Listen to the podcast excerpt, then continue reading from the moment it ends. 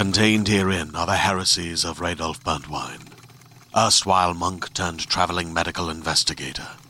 Join me as I uncover the blasphemous truth of a plague ridden world that ours is not a loving God, and we are not its favored children.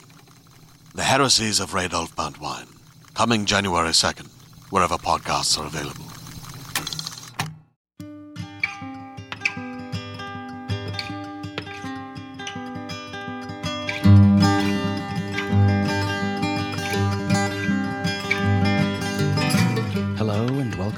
Drabblecast, episode 236. The Drabblecast is a weekly audio fiction magazine that brings strange stories by strange authors to strange listeners, such as yourself. I'm your host, Norm Sherman. Week two of Women and Aliens Appreciation Month, a full month of stories about aliens written by women. Women and aliens are both awesome and underappreciated. And I'm not just saying that to get laid or spared from enslavement by either party, really. Women and aliens have a lot in common, actually. They both shoulder the brunt of pretty gruesome life cycles. Stay calm.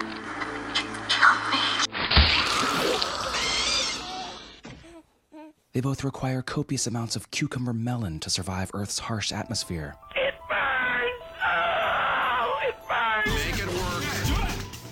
And they both have regular cycles where they return and hunt and mutilate hapless squadrons of insensitive loudmouthed men. I ain't got time to breathe. Women and aliens are like Wi Fi. They're all around us, but you'll never figure out the password. Hey, so it's been a while since we've done one of these. Let's see what's cooking in the world of news that is far too strange to be fiction. We bring you Drabble News. Check this. From Scientific American, researchers resurrect new species of life from ancient Andean tomb. Okay, folks, before I get too far in here, word of warning. This is about to go places you can't possibly be imagining right now. Really interesting places if you're an armchair microbiological archaeologist, and really gross places if you're the rest of us. So get this. Long before the Spanish conquered the Incas in 1533, centuries before the Incas even inhabited the area, the present day site of Quito International Airport, Ecuador, was a marshy lake surrounded by Indian settlements, the Cuitas on one shore and the Ipias on the other.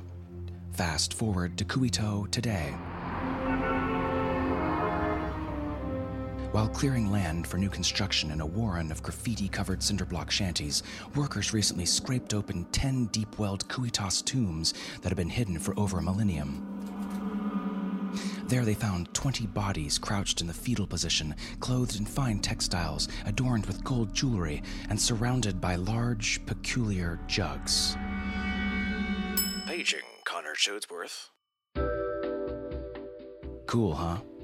Yeah. So, after collecting scrapings trapped deep in the torpedo shaped pottery's pores, yeast biologist Javier Carvajal Barriga of the Pontificia Universidad Católica del Ecuador used a special method of his own devising to humidify the desiccated cells, repair their damaged membranes, and jumpstart their arrested metabolisms, effectively bringing back to life a community of yeasts that had lain dormant and entombed since 680 AD and were unlike any species of yeast he'd ever seen before. All except for one strain belonging to genus Candida, which he probably sees way more than any man should ever reasonably have to. The kind found in vaginal yeast infections. That's right, folks. Between AD 200 and 800, these cultures prospered by their marshy lake, fishing from its shore, growing corn, beans, and potatoes in the fertile soil, and fermenting an alcoholic drink they called chicha, made of a watery corn broth, probably some Jaeger, and human vaginal yeast byproduct. Seriously. Well, you gotta have something to wash down that Jaeger with. Carvajal says he resurrected a consortium of yeasts from the pottery, none of which are related to the kind commonly used to ferment beverages today. Instead, he says, what the Cuitas use to ferment their booze resembles more, quote, a variety of human related yeasts. And the worst part? These types of yeasts only produce alcohol up to 4% in strength, so you can't even get drunk off it. Looks like Miller Lite's been around a lot longer than anybody thought. They just rebranded. Great taste, less grayish, white, curd like consistency. So, what are you armchair microbiological archaeologists thinking right now? Wow, with new yeast discoveries, we can find out all sorts of neat stuff about prior man, tracking down things like early human migration and contact. We know now, after examining these yeasts, says Carvajal, that there were contacts between South American peoples and Polynesians departing Taiwan some 6,000 years ago. And what are the rest of us thinking right now? Gross. Vag yeast moonshine? That's why they call it hooch. And that's Drabble News.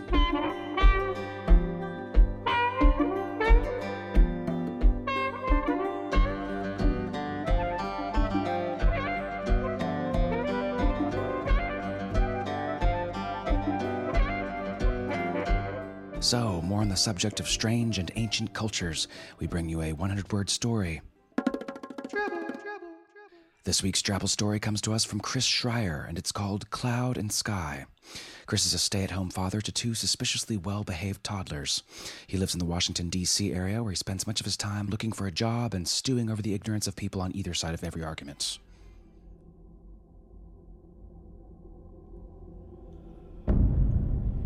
Yep, it was him, all right. Shouting Cloud walked slowly down the street, his usual furtive glances replaced by total indifference. Most of the people of Silver Creek either didn't know the particulars or didn't believe. Not yet, anyway. Cloud warned me a few days ago to leave town. I didn't listen, and this morning, the sky was boiling. He'd been reading signs for years, telling us that Skyfather was coming. Closer. No, not indifference, emptiness.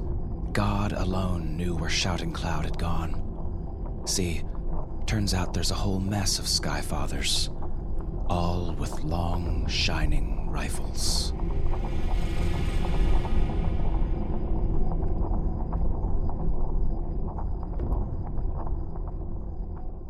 And our feature story this week when you visit the Magoebaskloof Hotel, be certain not to miss The Samango Monkeys by Elizabeth Bear.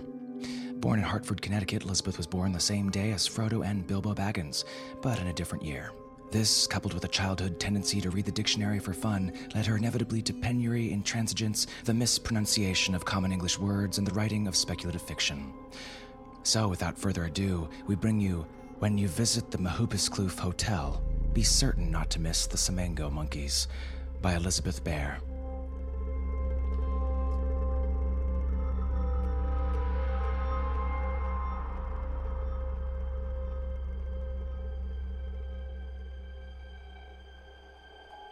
In the place where I was born, stones had been used to mark boundaries for 400 years. We harrowed stones up in fields, turned them up in road cuts. We built the foundations of houses from stones, dug around and between them. We made stone walls, and our greatest poet wrote poems about those walls and their lichen speckled granite. The gift of glaciers and the wry joke of farmers. She'll grow a ton and a half an acre between the stones. The people who lived there before mine made tools of them, made weights and currency. This is an alien landscape, another world, a cold, empty desert on the other side of a long, cold sleep, light years away from the place I grew up and can never go home to. A place that lies across a gulf of cannibalized colony ships and unfeeling stars. But stones are a boundary here, too. They mark the line between life and death, between our pitiful attempts to terraform and the natives' land with its stark stone cities and empty plains. And this stone, wound about with a wind-blown veil, dark blue as the autumn sky of my homeworld, so much brighter than the dusty firmament of this one. This stone marks other things.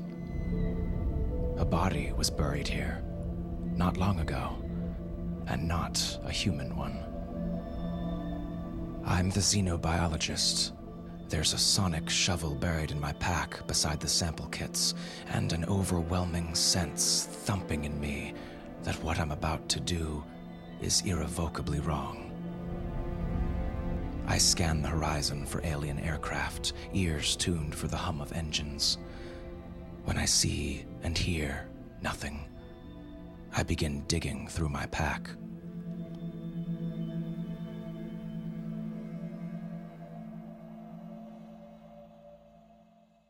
Samango monkeys were listed as a rare species under CITES Appendix 2 because they were confined to an ecosystem covering less than 1% of the land area of South Africa, the evergreen Afromontane forests. Unlike their ubiquitous relatives, the vervet monkeys, the samango monkeys were rarely seen by outsiders.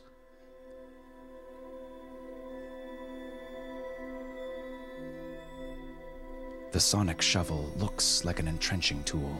It folds, and the narrow blade screws onto the handle.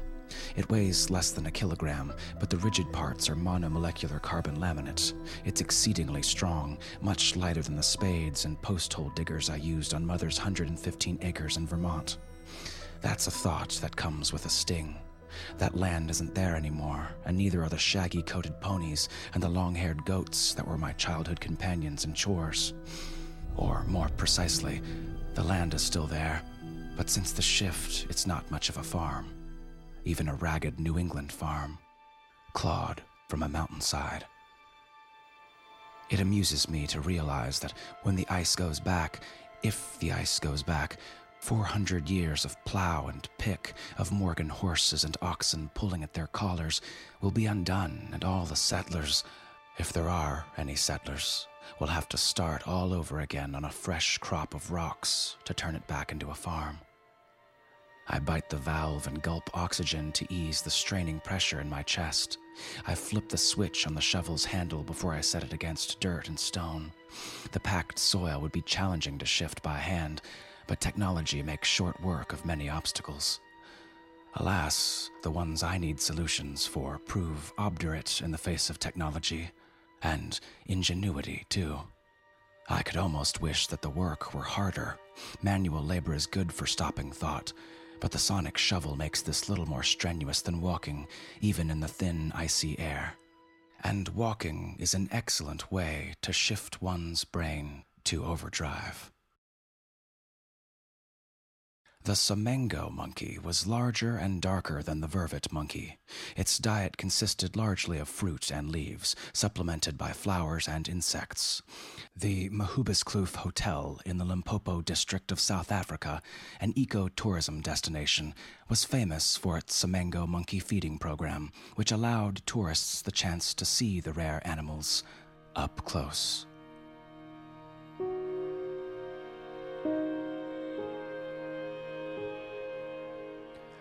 We never understood what a garden was Earth until we got out here, where it's cold and strange and nothing wholesome grows. We're going to run out of preserved food sooner rather than later, and the babies have all been stillborn so far. And it's my job to know why. And I just do not. We fired all but blind. It's only luck that the world we aimed for is habitable at all and it's my job as xenobiologist to keep it that way, to find a way to bend the biochemistry of this planet to our bodies, to remedy the lack of digestible proteins in the native flora and the prevalence of ever so slightly toxic to Earth life alkaloids, to understand how native intelligence developed here when they're the only animal we've found on this planet, where even plant life is so sparse. We have so many lovely theories.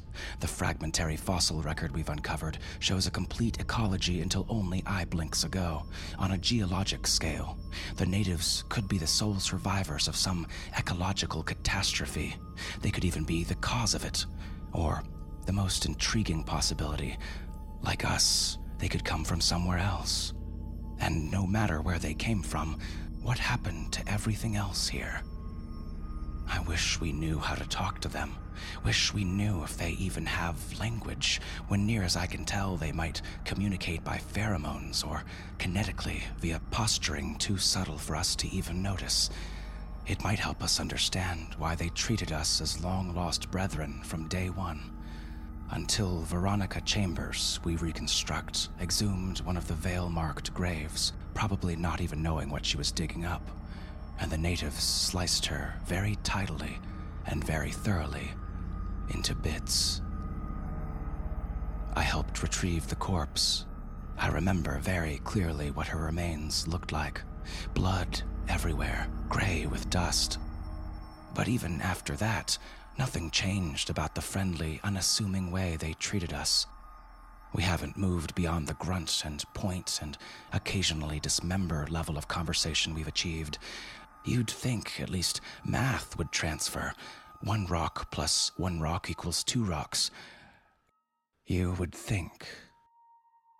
There was never any question that the brightly clad natives were intelligent. They came in strange mechanical craft and greeted us with wonderful gifts from the first day we landed, gracious hosts, utterly without fear, for all we had not found a way to speak with them. It took me some time to understand the simple logic of it. They had no competition on their harsh, dry world, except the world itself. There were no predators, no other animals, no prey. They dined by poking lichen covered rocks into the puckered orifices below their nominal chins. The rocks emerged some hours later, polished shiny as agates. The young were born alive, fed from flat dugs in the crevices between their double joined arms and their tripartite carapaces. Their only enemy was the planets, and their supreme allies were each other. It was their biology to make us at home, or so I thought, assumed, until Veronica. We have so many lovely theories about how the aliens evolved, where they came from, why they are so oddly peaceable as emperor penguins, as Galapagos tortoises that have never seen a threat, and I can't explore or disprove any of them unless I can dissect a dead one and sample whatever it is that they use for genetic material. I lean on my sonic shovel, considering the mound of dirt between my boots. I'm lucky to have been chosen, lucky to have gotten a colony ship at my age. Lucky to be here, brushing soil from the Triskelion carapace of some alien mother's child with my fingertips so I don't damage the cadaver with my shovel. The baby's body is almost half my size and wrapped in more blue cloth. Layers of it, spun of the fibers and dyed bright with the sap of those same alien plants that we cannot eat. I edge fingers under the carapace, make sure that the soft and oddly human three fingered hands stay tucked tight inside the funeral pall, protected when I lift. I have to jump down beside it, like Hamlet's with Ophelia, to get enough purchase to haul it up. I use the shovel as a lever, when I raise my head to half roll, half drag the alien's body out of the grave, I am looking into a dozen triads of eyes. I guess I picked a bad day to start robbing graves. I was 11 when I saw my first Samango monkey. My mother had brought me to South Africa for an ecology conference. It was not a done thing to bring children to professional conferences in those days. In some ways, we did become more enlightened and more aware that a separation between family and profession can be an artificial stress. But the scientists were very kind. Dr. Martins from UCLA, I remember in particular, introduced me to all the exotic fruits and spices and laughed at the faces I made. I, in turn, laughed at the faces the monkeys made, especially the babies. The monkeys were rust and silver, ticked with black. Their coats were long, not silky, but kinky, like soft, nappy human hair brushed out. They smelled like animals, acrid, musky, unpleasant. The males were almost twice as big as the females, their rough and tumble muzzles elongated over enlarged canines. The females had faces as sweet as Barbie dolls and radiant carnelian colored eyes. One particular monkey who came to the Magoebaskloof for feedings had two babies that did not look like each other. While twins were not unheard of, these were not twins. Rather, female Samango monkeys, Dr. Martins explained, were extremely maternal. They would even adopt orphaned infants from other troops. This particular female had adopted an orphaned vervet monkey. I don't know where she found it. I know now that the vervet was more common to the savannah than the Afro-Montane, but find it she did, and take it for her own. I rest the dead alien child carefully on the edge of the grave and look directly at the native standing in front of me. It reaches out with one soft skinned gray hand. I flinch back, but the touch is gentle. The native, the tallest and broadest of the group, is wrapped in veils of vermilion and cinnamon. No other in the group wears those colors. Or blue, I realize, because that deep, true azure is the color of death to them, as surely as red or black or white is the color of death on earth. The native hands me out of the grave, lifting me past the body of the child. I leave the shovel behind. It's not heavy enough to make a weapon, and grabbing for it would be obvious. The biggest native towers over me. It hasn't let go of my hand. I crane back to look up at its elephant gray head. My level gaze would rest at the V shaped collar of its carapace. Soft crunching emanates from inside its body, the sound of its crop or gizzard or whatever these creatures stuff full of rocks and then crank like a churn to get their dinners. I'm sorry, I say, exactly as if the thing could understand me. One of its three enormous jewel blue eyes blinks, and I wonder if there's a connection between the blue of the veil and the blue of their eyes. Some symbolism about seeing into the other world, perhaps. I don't even know if they believe in an other world. I wish I had an anthropologist. Hell, I wish I were an anthropologist. But I'm not, and the native is squeezing, tugging my hand, gently still, but for how long? so I keep talking. I didn't mean any disrespect, but I need a cadaver to see how your bodies work if we're going to survive here. Another eye blinks and reopens, unhurried. They operate on a cycle, two open, one being cleansed, or resting, or something. We've never seen a native sleeping. I wonder if they have tripartite brains. Tritospheres? What would you call that? The same way they seem to have three of everything else. Maybe they sleep like dolphins did on Earth, part of the brain active while the rest dozes. I just don't know. There's so much I don't know that I'm going to die not knowing. Still holding my right wrist, the native lifts another arm. Wetness spills from the nipple in its underarm, washing dust from the carapace. The shell isn't gray after all. The cloudy fluid looks like whey, but cleans a swath of tortoiseshell amber and black before it soaks into the native's veils. The native pulls me close. Thin air burns my throat as I struggle, air reeking acrid with the native stench. I crave oxygen. There's no time to grab my mask. A clicking grunt. A noise like boulders knocked together, the first non gastric noise I've heard one make. The others close in around me. I wonder what Veronica did. If this is what she saw before they killed her the wall of bodies, granite stones wrapped in rainbow gauze, the acrid smell of the natives' milk, the slow, meticulous blinking of the third blue eye. I wonder how much it's going to hurt when they kill me.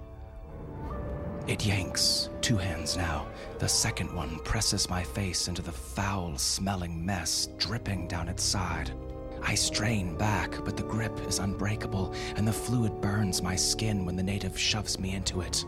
I whimper like a puppy. The hands are encompassing, one on my wrist, one holding, controlling my head. The milk tastes like ammonia. My eyes tear.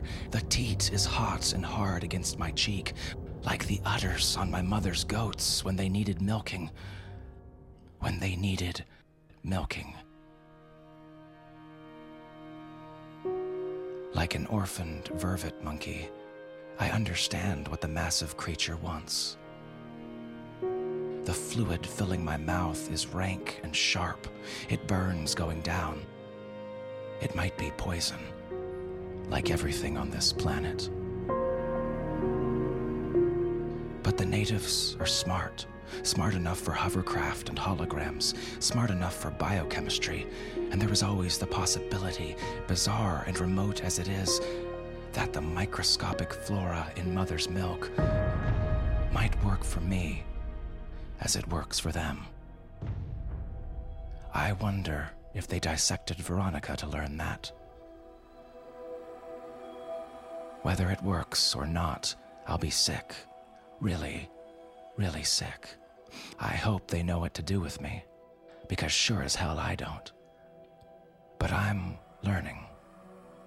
You have to adapt to the place you live in if you're going to survive outside your environment, because your environment will not adapt to you. We have to give up one home to live in another, so it's just as well we can't go back. We wouldn't recognize the place. I always did wonder what became of that vervet monkey, growing up in a place God never intended him for. I saw my first Samango monkey in 1999. By the time I left Earth, they were extinct, another victim of the shift. I don't remember when the species was lost, but I do remember where I was on January 12th, 2004, when my mother handed me a small article on the Magoebaskloof Hotel in Limpopo District, South Africa. It had burned to the stones the day before, but everybody inside had gotten out alive.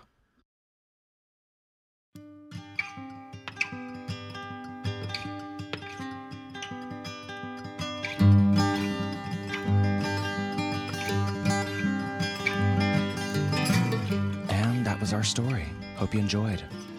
Home is where the milk is, I guess.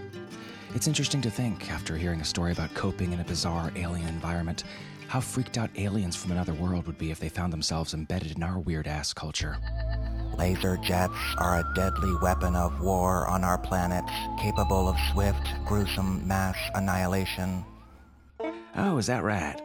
Well, here it's just a a printer. A damn fine printer, mind you. I mean, it'll it'll burn through some toner cartridges, don't get me wrong, but yeah, no, it's no mass genocide or, or what have you. Pricey though, laserjet printers. I mean, they they can be comparatively to say, you know, inkjet or a standard dot matrix or well, what am I saying? I'm sure your laser jet death contraptions probably run pretty steep in in whatever uh, currency or or credit, you know, you typically procure wares and such forth with. Well, I guess your government might pay for that kind of thing. Laser death apparati, being that it's military and whatnot, but I mean, it's it's still your tax dollars going into that either way, right? So I'm sure not everybody's too happy about it.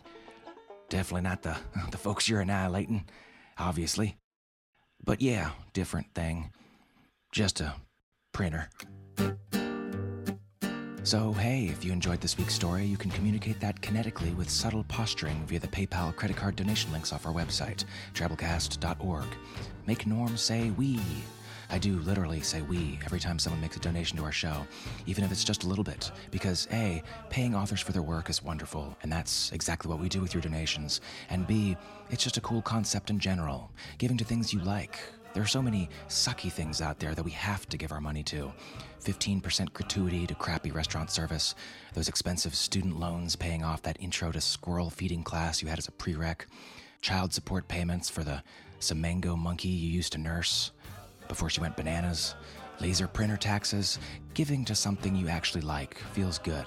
And in a perfect world without, you know, economics, that's all there'd ever be. Also, while you're over at Drabblecast.org shoveling out your life savings, remember, one more week left in the Drabblecast People's Choice Awards. Hit our forums and vote for your favorite story, 100 word Drabble, and episode artwork of 2011. Represent. Okay, so time for our 100 character story winner this week. Each week, of course, we pick a 100 character story from the Twabble section of our discussion forums as winner of our ongoing 100 character story contest. We post it in our Twitter feed at the Drabblecast, and then we run it here on the show. Give it a shot, it's fun. Our winner this week is Zadaisy with a story called Family Time. Grampy, have you ever heard of the grandfather time travel paradox? She whispers. I can only nod because of the duct tape.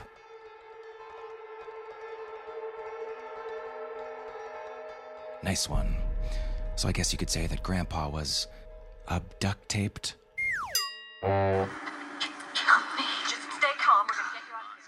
What was that? Nurse you, you say? So that's our show, folks. Remember, Drabblecast is produced with a Creative Commons Attribution Non-Commercial No Derivatives license, which means don't change or sell it, but feel free to share it all you like. Write us a review on iTunes or wherever you pick up our show. Blog about us, tell a friend, spread the weird. Special thanks to our kick-ass episode artist this week, Kelly McCavaney. Find a link to her in our show notes. I really like her episode illustration this week. Creepy interpretation of the three-eyed aliens.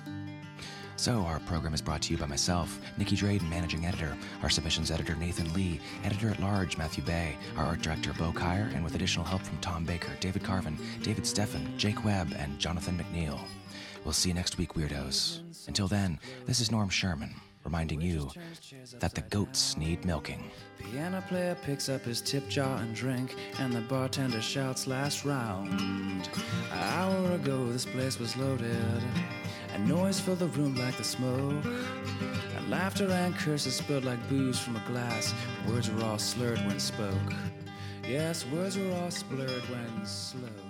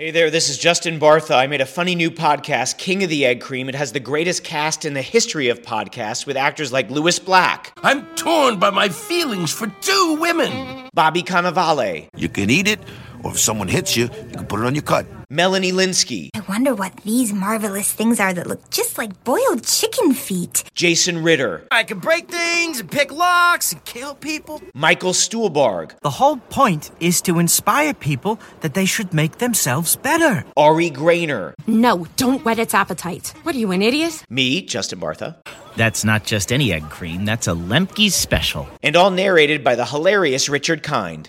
This is the story of Harry Dalowitz and how he rose from nothing to become New York's King of the Egg Cream.